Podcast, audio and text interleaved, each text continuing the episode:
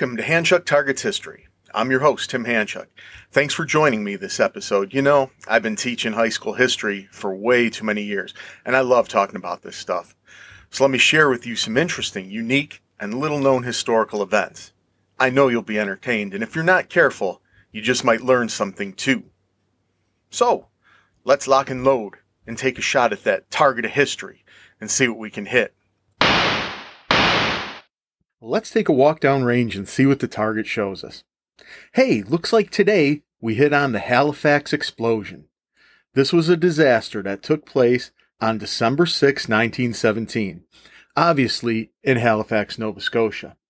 To this day, it still ranks up there as one of the largest non nuclear man made explosions in history. Let's see how such a terrible disaster happened. By December 1917, World War I was well into its third year of fighting. Crucial supplies and troops from North America crossed the Atlantic to help the Allied war effort. Of course, the Central Powers, namely Germany, didn't want this to happen. If you'll recall from your history classes, the Germans had great success disrupting Atlantic shipping with their U boats. Of course, to counter this, the Allies began to use a convoy system as protection. And that's what brings us to Halifax. Its harbor was one of the two main departure points for convoys to assemble and hook up with the Royal Navy to be escorted across the Atlantic. Let me give you a rough description of the geography of the place. The entrance to the harbor was on the south, leading to the Atlantic. The entrance had an island as well, called McNabb's Island, which created eastern and western approaches into the harbor. On the west shore of the harbor itself was the city of Halifax, which had about 50,000 residents in 1917. On the east shore was the smaller city of Dartmouth, whose 1917 population was around 6,500. To the north of the harbor, the waterway narrowed into an area called, well, the Narrows. And north of this, it widened out again into the Bedford Basin. This large protected area was where convoys would assemble before their departure. And speaking of protection, it was guarded by patrol ships from the Royal Canadian Navy. On top of this, anti submarine nets were strung across the entrance to the harbor, with a sort of gateway that, when open, allowed ships to pass through. This gate was closed each night. Shore batteries, manned by a large garrison, gave additional protection.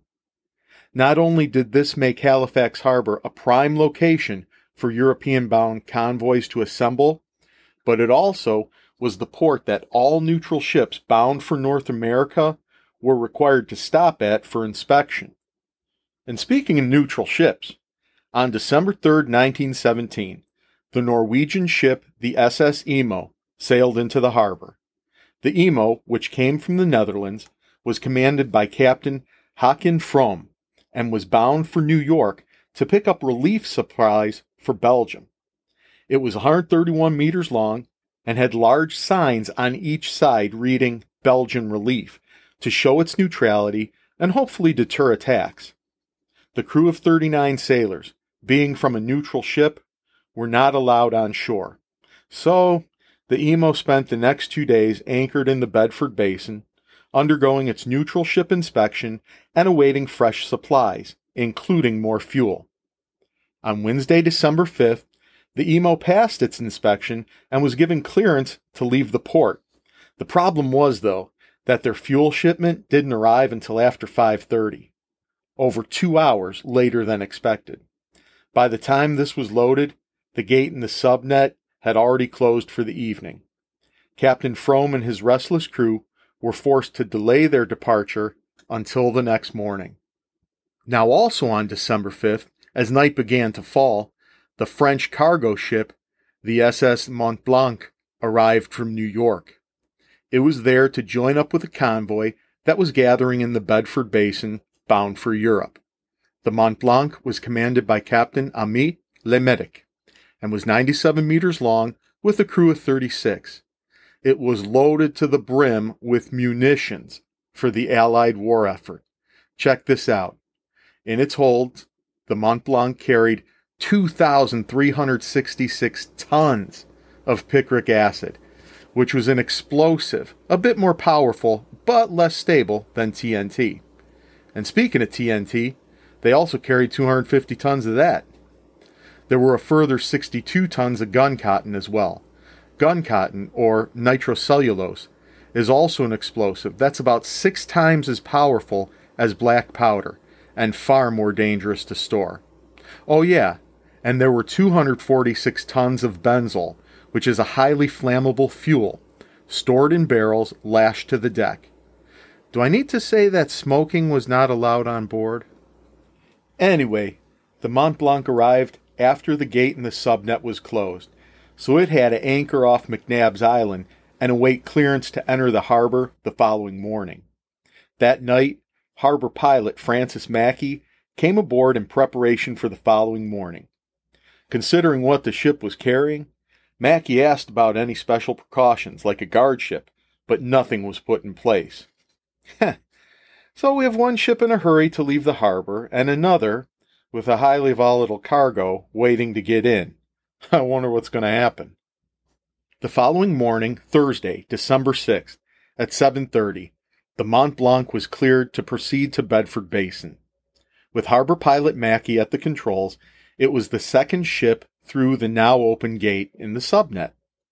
Mackey had to be wary of small boat traffic as the Mont Blanc proceeded, including ferry boats running between Halifax and Dartmouth.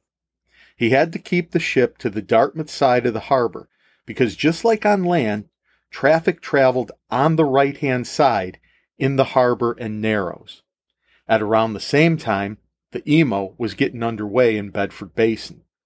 Harbor pilot William Hayes, who by the way was a close friend and colleague of pilot Mackey, had control of the ship. He was very conscious of Captain From's frustration with being delayed the previous day and increased the Imo's speed past the five knot limit set for the harbor. At 8:10 the Imo was given the go-ahead signal from the guard ship HMCS Acadia to leave the basin and proceed into the Narrows. Near Pier 9, she encountered the SS Clara, an American tramp steamer coming the other way. The Clara was headed to the western side of the basin, and so its pilot was sailing it on the Halifax side of the Narrows. In essence, it was in the wrong lane. Think of it like driving left to center because you're planning to make a left hand turn. Kind of dangerous if there's oncoming traffic. The Imo blew one whistle, signaling that they had the right of way and expected the Clara to move back into her lane. The Clara's pilot didn't want to do this, and through a further series of whistles, the two ships agreed that the Imo would move to its left, that is, the Dartmouth side of the Narrows, for the ships to pass. Five minutes later, the Imo encountered the tugboat Stella Maris, towing two scows full of ash up to Bedford Basin. The captain of the Stella Maris, Horatio Brannen, saw the Imo approaching in the wrong lane and at a high rate of speed. To avoid a crash, he swerved his tug toward the Halifax side. The Imo also responded by veering further into the wrong lane and almost running aground on the Dartmouth side. By the time the Imo steadied herself, the Mont Blanc was approaching. Pilot Mackey saw the Imo about three quarters of a mile off and became concerned that she was in the wrong lane and appeared to be on a course to cut him off. Mackey blew one blast from the ship's whistle, announcing he had the right of way. The Imo responded with two whistles, this meant that they would not yield and planned to continue their current course. The Mont Blanc cut her engines and again blew a single whistle. Again, the Imo responded with two whistles. By this point, the Imo had also cut her engines, but of course, the two ships were still being carried by momentum. Mackey found himself in a really tight spot.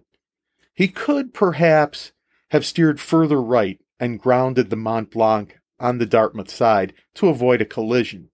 But he didn't want to do that because he was afraid the shock of hitting would somehow set off the explosive cargo. Instead, he steered hard to the left to cross the Imo's bow and try to get out of the way. At this point it was 8:45 and the two ships were almost parallel to each other when suddenly the Imo blew three blasts from her whistle. This signaled that she was putting her engines into reverse. This sudden reverse caused the Imo's bow to turn and hit the Mont Blanc's right side, even with the number one hold. Now, in reality, it was a relatively minor collision, with both ships moving at such a slow speed.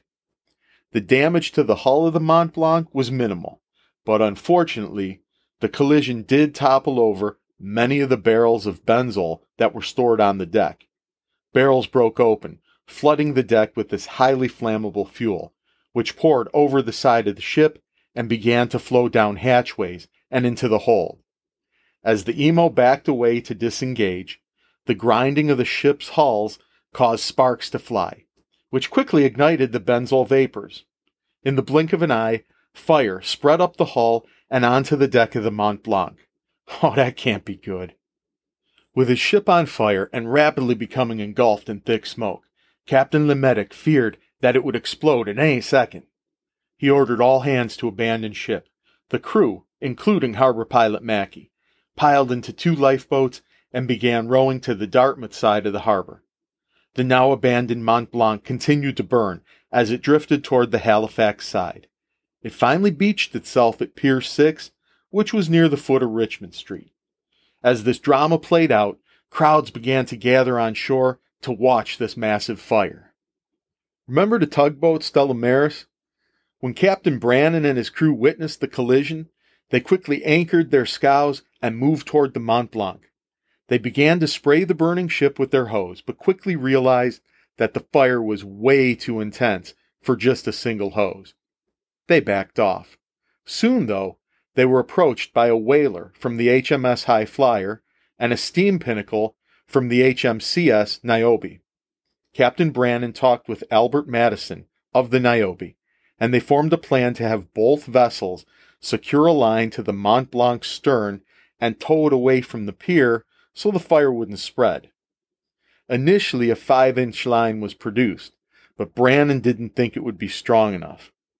A 10 inch line was called for, but before it could be brought, the Mont Blanc exploded. The explosion took place at 9:04 a.m. with a blast equivalent to 2.9 kilotons of TNT. To give you a point of comparison, the atomic bomb dropped on Hiroshima was estimated at 15 kilotons. The Mont Blanc was blown apart, and white hot pieces of debris, some as large as cars, rained down on Halifax and Dartmouth. The ship's 90 millimeter deck gun was thrown three and a half miles north and landed with its barrel melted away. So great was the blast that the harbor floor was momentarily exposed by the volume of water that was displaced. Water rushing back into this void actually created a tsunami that rose 60 feet above the high water mark as it hit the shores. The tsunami threw the Imo up onto the Dartmouth shore and killed all but one of her crew. All aboard the Pinnace from the Niobe were killed, as were all but one on the whaler from the Highflyer. 21 of the 26 man crew of the Stella Maris perished, as it too was thrown onto the Dartmouth shore. Captain Brannen's son, First Mate Walter Brannen, and four others survived when they were thrown into the hold by the blast.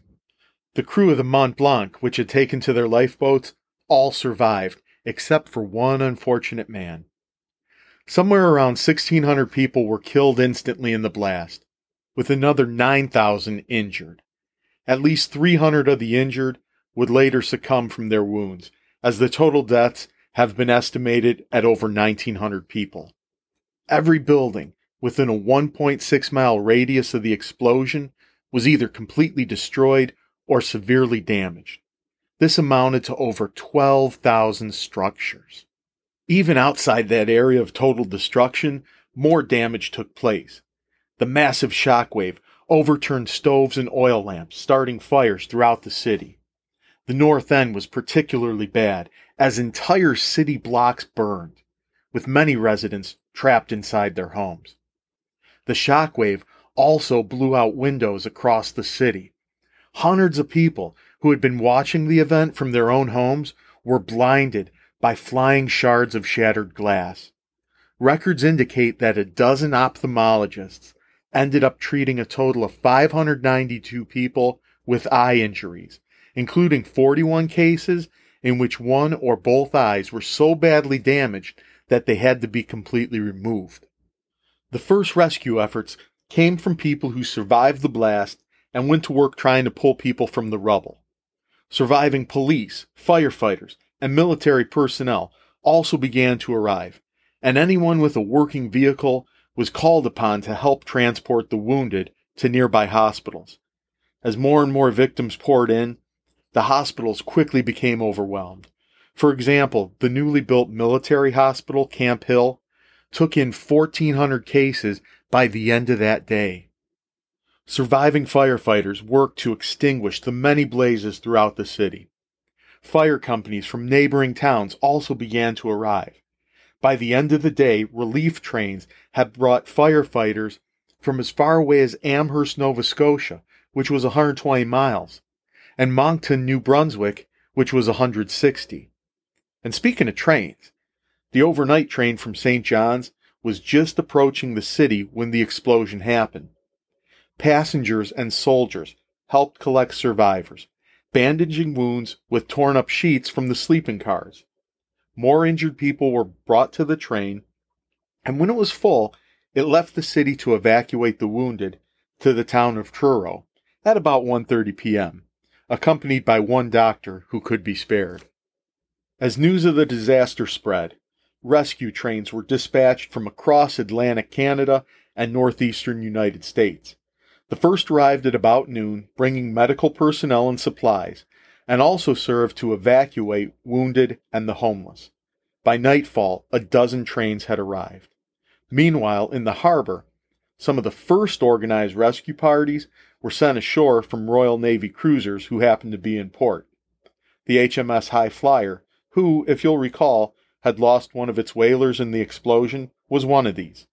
These cruisers were joined by a U.S. Coast Guard cutter and later by two American cruisers who had been passing by and saw the huge cloud of smoke rising from the harbor. The American steamship Old Colony, which had been docked in Halifax for repairs, was quickly converted into a hospital ship. So, wow, what a terrible day. But at least it seems like rescue operations are starting to get going. But wait, it's about to get worse. On the next day, December 7th, a blizzard hit and dumped a foot and a half of heavy snow onto the ruined city.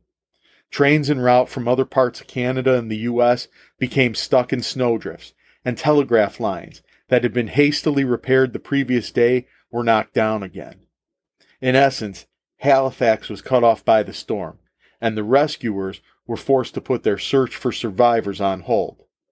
On a slightly more positive note, the blizzard did help extinguish some of the fires that still blazed in parts of the city. Now, so far I've just been talking about Halifax. What about other areas? As I mentioned at the beginning of this episode, Dartmouth had way less people than Halifax. On top of this, it was separated from the blast by the width of the harbor. Now, that being said, buildings still suffered heavy damage, but the death toll was considerably less with around a hundred people perishing. Those who were injured were able to be treated at Dartmouth's only hospital.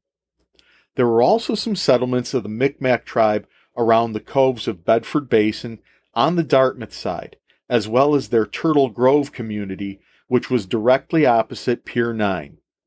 The Department of Indian Affairs had been trying for the past few years to force the Micmac to give up their lands and move to a reserve. This hadn't happened.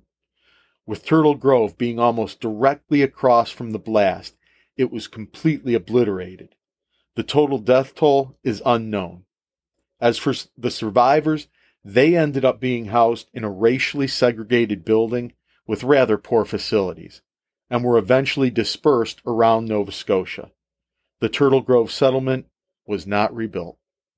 Just north of Halifax, on the southern shore of the Bedford Basin, was the black community of Africville. It actually escaped the direct force of the blast, being slightly protected by a rise of land. Even so, its small and frail homes were heavily damaged, and five deaths were recorded. Now here's the thing. On top of the persistent racism that was going on at the time, the land itself was in high demand for industrial expansion.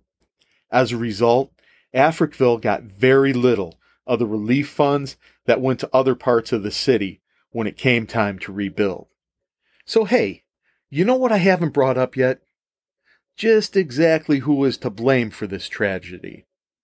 Well, a judicial inquiry called the Wreck Commissioner's Inquiry was formed and began their investigation on December 13, 1917, just a week after the explosion. On February 4, 1918, the inquiry issued their report. They blamed the Mont Blanc's captain, Aimé Le Médec, harbor pilot Francis Mackey, and Commander F. Evan Wyatt, the RCN's chief examining officer in charge of the harbor, for causing the collision. In their opinion, they said it was the Mont Blanc's responsibility alone to ensure that she avoided a collision at all costs, given her cargo. Wait a second, what about the Imo?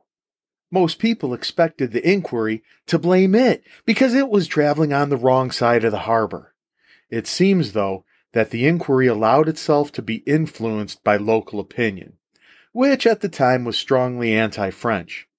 Furthermore, the lawyer representing the Imo was described as having a street fighter style of argumentation, and besides, all but one of the crew were dead, including the captain and pilot.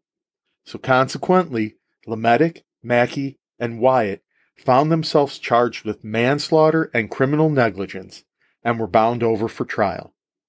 A Nova Scotia Supreme Court justice found there was no evidence to support these charges against Le Médec and Mackey. Both had their charges dropped and were released, though it would take years of legal battles for Mackey to have his harbor pilot license reinstated. As for Wyatt, he went on trial on April 17th, but the jury acquitted him before the day was out. Wow, what a tragic episode. You know, I feel compelled to give you, kind listeners, at least one positive anecdote. So here goes. In 1918, the city of Halifax sent a Christmas tree to the city of Boston in thanks and remembrance for the help that the Boston Red Cross and the Massachusetts Public Safety Committee gave after the disaster. It seemed like this was a one off gift, but the practice was revived in 1971 and has continued ever since. This tree is Boston's official Christmas tree and is proudly displayed on Boston Common throughout the season. Anyway, as I said at the very beginning of this episode, this tragic explosion was one of the largest non nuclear man made explosions the world has ever seen. Obviously, there have been several others over the years, but talking about those, well, that would be another story. And there you have it, kind listeners. Thank you for tuning in. You know, if you like this episode, please tell your friends and check out some of my other episodes. And I very much look forward to talking with you again next week.